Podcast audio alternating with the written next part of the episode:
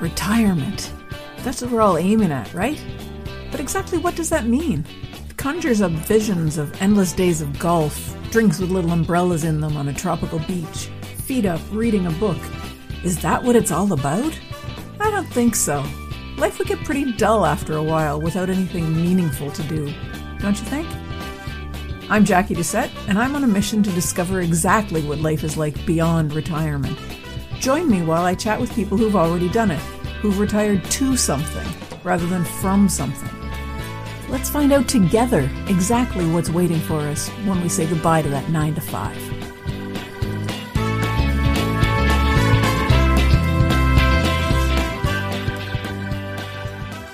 I recently stumbled on a new website called Today's Elder.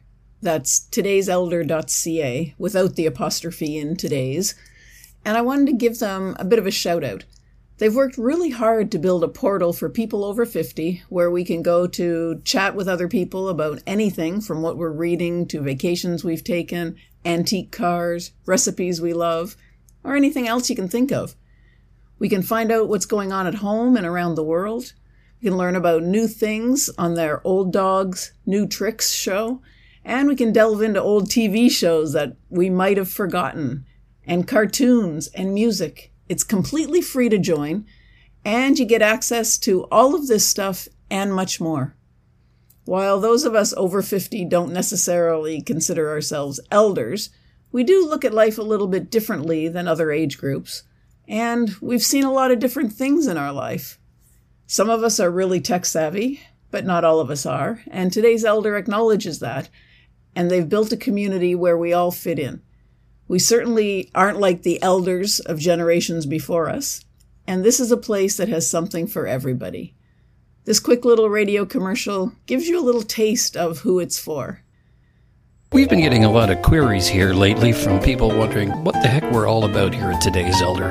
So let's start with a little bit of history. You might have had a pixie cut or a ponytail, or you might have had a twiggy cut, or you just let it grow out with a headband. You also may have sported a shag cut or a Farrah cut. Now, your date likely had a crew cut or a pompadour, or he let his hair grow out to his shoulders that touched his tie dye t shirt, or finally, he may have sported a full afro or a mullet. You may have worn a poodle skirt with your black knight saddle shoes, or your parents were absolutely horrified by how you wore your bell bottoms. And you may have worn a tube top with clogs on your feet, and your date, he kept his bell bottoms, but he has now switched to disco shirts that are unbuttoned to the belly. Now, your favorite TV show may have been American Bandstand, or you might have sat down to watch the Mod Squad or The Love Boat. Now, if all that brings back memories, then you need to join us here at Today's Elder. So go ahead, check it out today'selder.ca. And now on to today's episode. Hi, everyone. Welcome to episode 250 of Beyond Retirement. Last week, I had the pleasure of chatting with Laura Black about what the journey is like coming back down after reaching the pinnacle of a corporate career. Laura's story really intrigued me, not because I've ever been at the pinnacle of anything except maybe our TV antenna back in high school when the cable broke and I was the one who got to climb up and fix it. I learned a lot from Laura's conversation and from her book, and that's what intrigued me. This week, I wanted to touch on what I thought were some of the key topics from our conversation. The main gist of the interview, in my opinion, was the importance of adjusting to life in retirement by creating a purpose or meaning for your life, looking after your health and well being, and developing lasting connections with friends and family. So, today I'm going to talk a little bit about how I would approach each of these things and maybe touch on why I think each is important. So, first is adjusting to retirement. First of all, adjusting to retirement has got to be the hardest part for most people. Truly accepting that you're finished with your career and are turning a corner, whether you're retiring completely or switching things up a bit, is a big deal and you shouldn't take it lightly. Laura gave a great description of her personal experience of selling her company and retiring. It changed her whole life, leaving her without a business to run and an empty nester to boot. These are big changes, and they're hard to accept sometimes. There are many experiences that are often rolled up in the guise of retirement, especially if the choice to retire wasn't yours. I think the biggest adjustment we have to make when we move into retirement is the shift in what's important. All of a sudden, work has a different meaning. Most people will say that if you're working in retirement, you're not really retired. My take on it is slightly different, as you know if you've listened to me. For me, retirement means getting to choose what you want to do with your time instead of having activities imposed upon you. So, what you choose to focus on will have a huge impact on your life in general. It's really important, as Laura and many other guests have said, to focus on spirituality, community, health, continued learning, leisure activities, relationships. A lot of people worry about having too much time on their hands. But if you're actively focusing on each of those pillars or spokes of the wagon wheel, as they're sometimes called, I think you'll find that your days fill up pretty quickly. Setting a new routine in motion will help you identify the activities that you want to keep in your routine. In retirement, people often feel lost and unsure of what to do with the free time that they suddenly have. But Laura reminds us that retirement is not only about filling time, it's about discovering new opportunities for growth, happiness, and fulfillment. And that brings us to my next topic prioritizing happiness, finding fulfillment, and letting go. This topic is huge. Most people spend their days bustling around from one task to another, not really stopping to read anything or see if things are changing around them. Laura spoke of trying to think of it as a balance between self care and the act of modeling the behavior you'd like your children to exhibit. I think most people would be happy with a life where others are polite and thoughtful, where people took the time to consider the feelings of others and how their own actions could affect someone else. We don't always think of the golden rule in the heat of the moment, do we? That's why there are techniques to help reduce your stress and build up your happiness, your contentment on a regular basis. So, I've got a few suggestions to offer to help you take time for yourself. Slow down and take time for yourself in whatever fashion is comfortable for you. Maybe it's scheduling a massage, doing yoga, just taking a quiet 10 minute stroll around your neighborhood. While you're doing it, try to free your mind. Don't worry about what you're going to do next or how much time you're wasting on this. Concentrate instead on what it feels like to be doing the activity. Or maybe you can spend a few minutes journaling in the morning to clear your mind. You can learn to be more present by meditating or practicing mindfulness for a few minutes every day. You can do this anytime, except maybe when you're driving. Just stop thinking about whatever you're focusing on and tune into what's happening with your body. Are you sitting down? What does the chair you're sitting on feel like?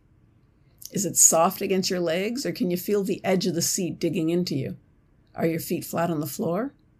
If you really think about your feet, can you feel your pulse beating in them? Move your concentration up your body. Are you breathing from your belly or from your chest? Does your stomach expand when you inhale, or does your chest move up? How about your hands? Are they laying in your lap relaxed, or do you have them clenched into fists?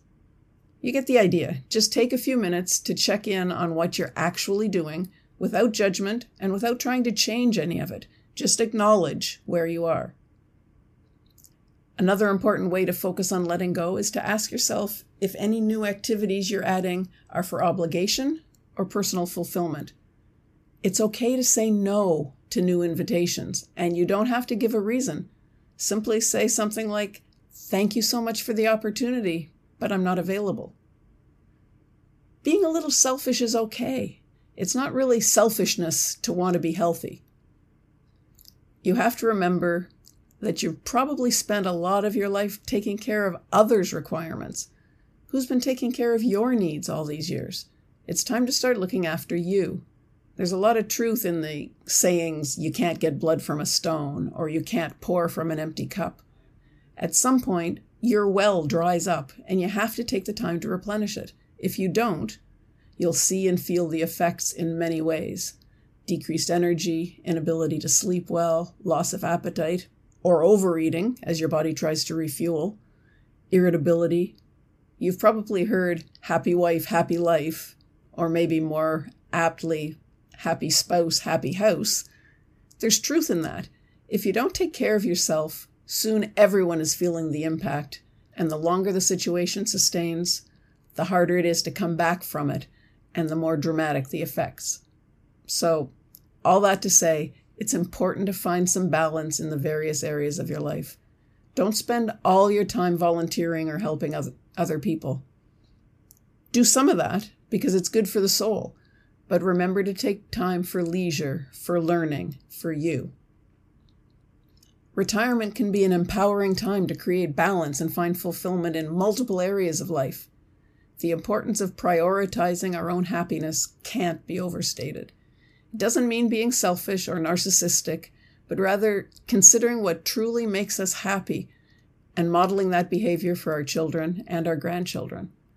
Laura suggested asking ourselves what we hope our loved ones would do if they found themselves in a similar situation, and then using that perspective to guide our decisions. By approaching each day with a new perspective and focusing on our own happiness, we can have a positive legacy for our children and our grandchildren. In retirement, it can be easy to feel lost or unsure of what to do, but focusing on personal fulfillment rather than obligations can lead to a happier and more fulfilling retirement. And that leads me into the next topic about balancing life a bit. And this, I call it balancing the spokes on the wheel of life. Retirement offers you the opportunity to focus on important areas of life besides your career, namely relationships, learning, community, health, spirituality, and leisure activities, all the things I mentioned before. Expanding each of these areas is going to bring you some fulfillment, and it's going to help you realize that life is good.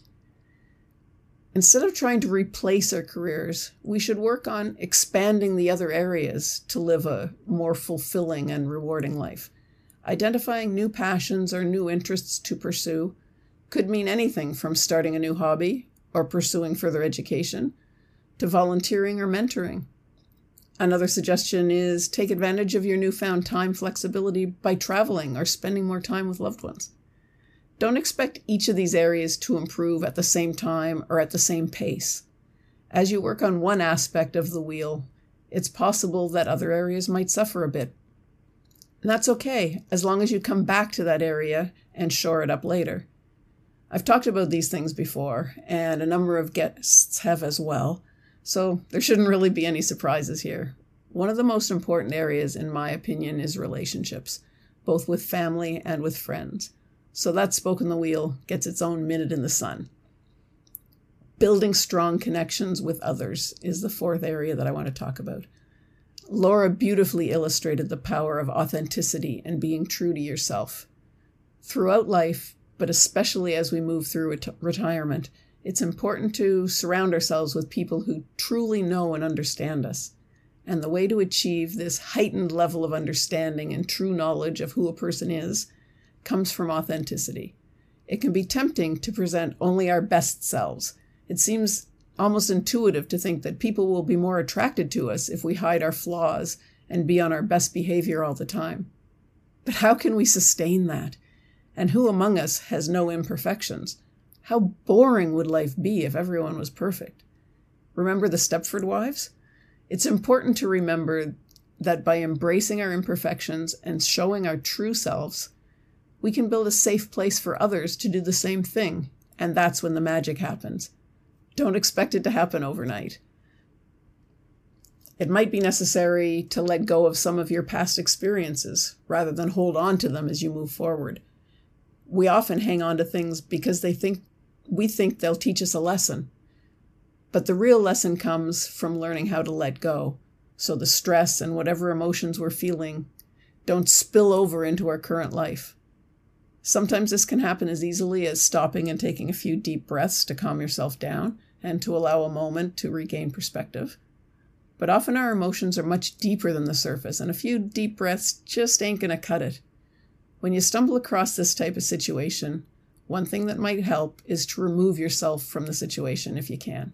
As calmly as possible, say to whomever is involved, I'm not prepared to deal with this right now. Let's put it aside and revisit it in an hour, or a day, or a week, whatever feels right to you. but don't just push it down and avoid it. The type of situation I'm talking about here is maybe a disagreement with a close friend or a family member, something that's festered for a long time. You want to try to fix those situations so your relationships can grow and be strong as you move through retirement. Sometimes it might even be uh, involve taking the first move, um, being the first one to say, I'm sorry, even if it wasn't entirely your fault that things got derailed. Maybe something like, I'm really sorry our relationship isn't as good as it used to be, would be a way to start the conversation.